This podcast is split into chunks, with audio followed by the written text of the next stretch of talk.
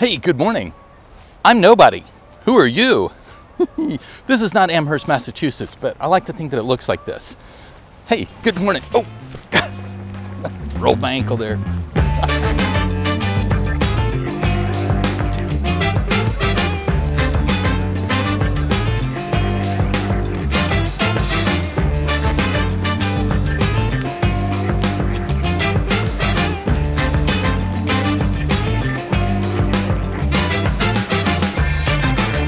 Beautiful to not stop this morning, huh?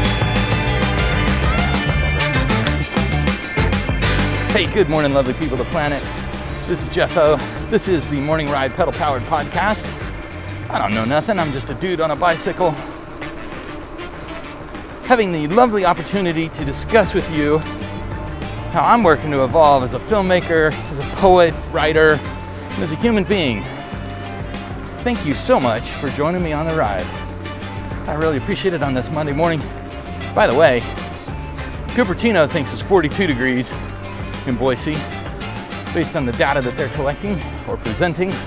I don't know where the breakdown is, but it's colder than 42. but it is a gorgeous morning here. One of the things I have learned is when it is really cold out and I'm on the bike to get warmed up, I'll put it in kind of a lower gear. Hey, good morning on your left here. I like to put it in kind of a lower gear, like a more spinny gear where you're, I'm pedaling faster but not going far. That gets the blood flowing, gets me warmed up. Now, of course, if you've got much resistance there at all, it's also fairly aerobic, and then you start sweating, then you get wet under your jacket. Ah, what a mess. Then you get hypothermia, somebody calls 911, someone steals the wheel off your bike while the emergency crew is taking you away. It can be deadly, folks. So, figure out that you're going to stay warm on a bike. But I do find that doing a little bit of uh, just spinning early on, especially, you know, I'm coming up on uh, 49 years here, helps loosen up the, uh, knock the dirt out of the joints in the morning.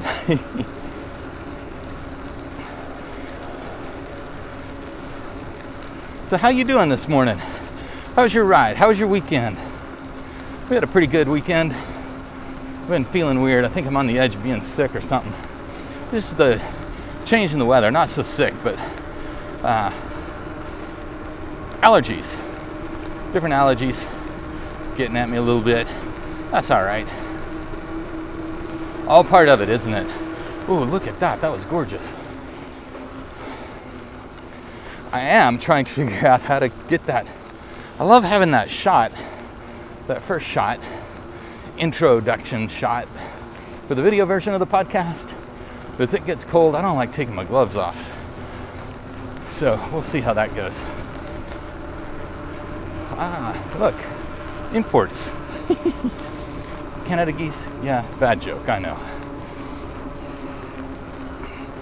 Hey, good morning. Good grief, it is just gorgeous out. So, thinking about art and identity, meaning how who I am impacts my creative projects, my artistic projects, the way that I express myself.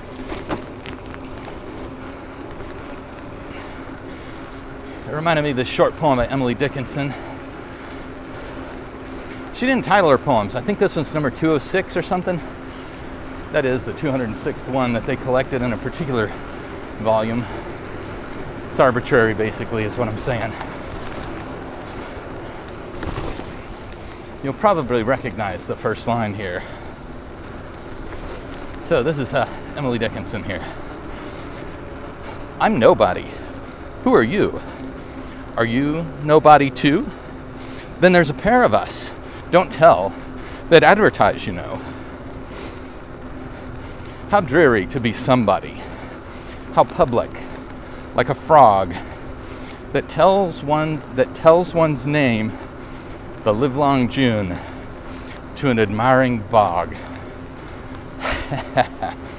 Boy, that's a twisty little thing to get you knocking around, isn't it? I'm going to leave some notes to a couple of things that I found about it reading over the weekend uh, about this poem. I'll leave some notes to that for you if you want to understand it more fully and also to read it. One thing that I love about Emily Dickinson is that seeing her poems on the page actually makes a difference for me. Because of her punctuation, it's difficult to read, Hey, good morning on your left. Her punctuation makes a difference in the way that I read it, but it probably means that you would read it differently. Oh, segue. so we watched Garden State this weekend on Friday night, Jennifer and I. Speaking of, you know what yesterday was, don't you? October 6th, 1998. I was a box office manager at the Napa Valley Symphony, minding my own business, doing my job to the best of my abilities. Ah, we got some noise here, folks.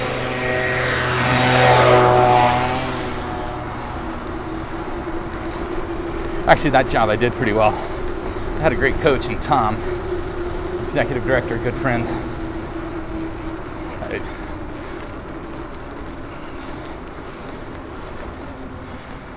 And across the room, across the lobby, here comes this woman pushing one of the veterans in a wheelchair.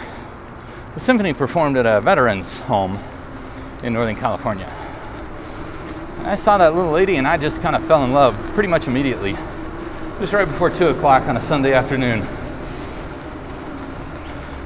You never know what's going to happen, folks. You never know which is why you should always carry spare parts with you. yeah, thank you, Jennifer, for. Well, we haven't been together 21 years. Oh, yeah, that was 98, man. Small wall ride. I got one pannier with a lot of stuff, which makes the bike very unweighted. Meaning, if the front wheel comes off the ground, it's gonna twist and I fall down. All right, Identity. We watched Garden State. It's a film from 2000. It was made in 2003, came out in 2004. It was written and directed by Zach Braff. Peter Sarsgaard, uh, Natalie Portman, a bunch of other people that were kind of emergent at the time, meaning they weren't like maybe A-list people yet, but they were definitely emerging talent. Actually, the acting in the whole film is amazing. Now, one of the things that I've been reading recently is the difference between an actor's director and a film director. Like Christopher Nolan is more of a film director, more of a camera guy, camera director, visual director. Michael Bay, obviously a visual director. I'm not suggesting you watch any of his films, by the way.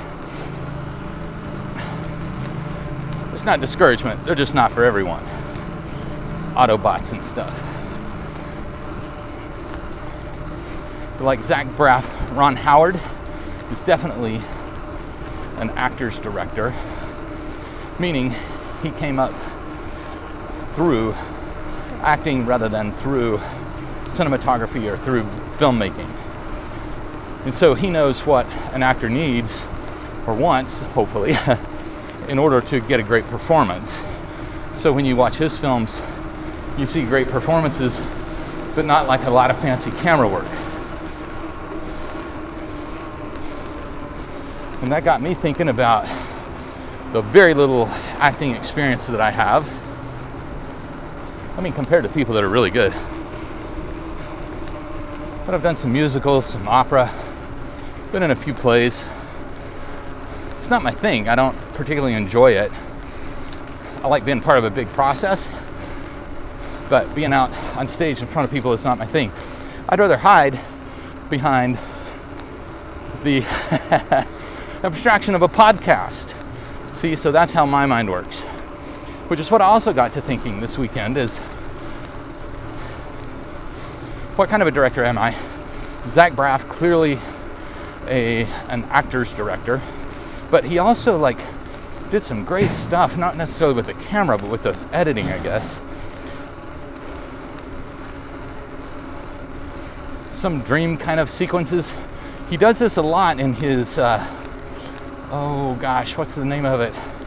We've only seen it once, but it's really good. Anyway, his other one, Wish, Wish You Were Here. Wish I was here. Wish we were here.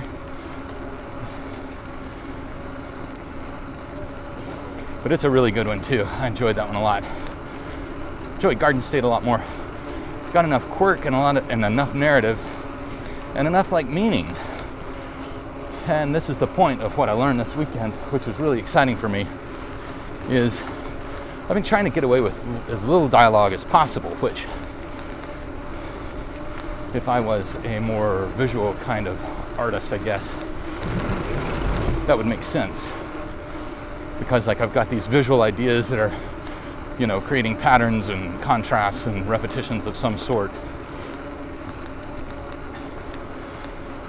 But I don't know that I'm that person. But I'm also also not really an actor's director. I mean, I've never done real directing. Done it a couple of times for some work projects, and uh, I got to work with some some folks from the acting department, students who are theater majors at Boise State on a couple of projects, and that was like that was really cool. It was like, oh my god, you actually can act. You know, usually in the marketing PR kind of stuff that we do, you got to use the person that's doing the thing. You know, the lady that makes the purple balls you got to go talk to her about if the video's about the purple balls, and she may or may not have like a great hey good morning on your left. Jesus.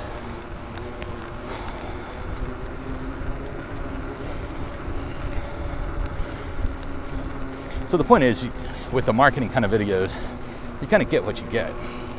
Whereas with when you're working with actors you can say yeah, we need an actor that does this kind of thing. So,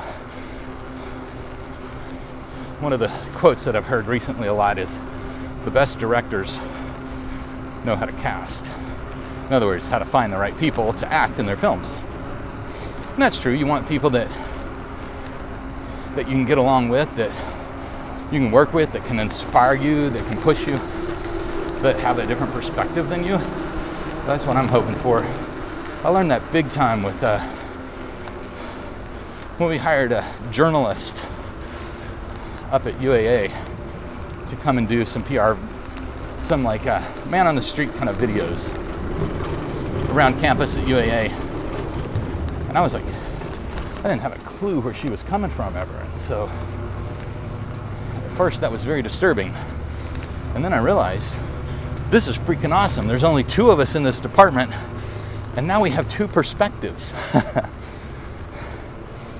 so that was pretty exciting to then be able to say, yeah, we need your perspective, especially on this project or throughout a project. Like, hey, what do you think about this? Are we building this narrative correctly? She really taught me everything about narrative. So, Kathleen, if you're out there listening, thank you ever so much. The point is, excuse me, the point is, I, I heard some great dialogue in Garden State and realized how precise language is, which is exactly what I love about poetry, is its precision in subjectivity, obviously. And how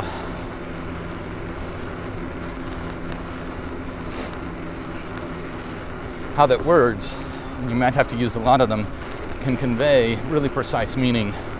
Whereas an image has to be made by a master in order for it to convey a lot of particular meaning, can convey concepts easily enough.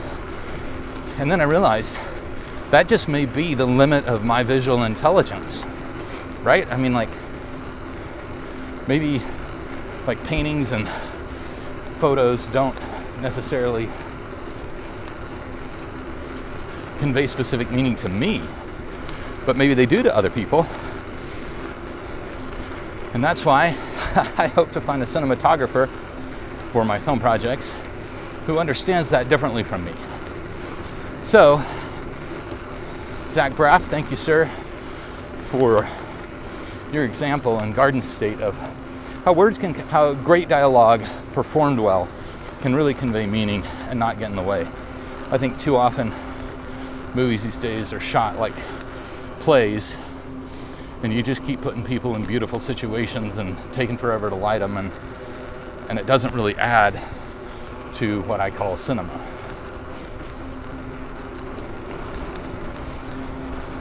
And I really want this first one to be cinematic. I'm, I'm going for that because I don't understand it. So I figure if I go for it and fail, at least it'll be a beautiful mess. Is what I'm hoping. For beautiful messes. Speaking of beautiful messes, actually, no, not speaking of beautiful messes at all. Jennifer made me an apple pie last night that I am so excited to get home to tonight. Yeah, to her, obviously, but no, to the apple pie too, man. Made with our apples off of our tree. We've been eating them in oatmeal all weekend. It's so good. We just harvested this week got a lot of really good ones. If you follow me on Instagram, you'll see way too many photos of them. I found a handful more this weekend. more apples coming your way. Oh, I didn't download them to my phone. Oh well.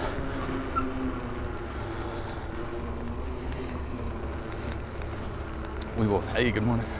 We will figure that out tomorrow. so I was really grateful for this weekend. I learned a lot, a lot of breakthroughs, mental breakthroughs on my approach to writing a film mainly, which was really helpful for me in the uh, and how we're going to put it together later. So I was grateful to have those art experiences. Grateful that it's cool again. It's fall.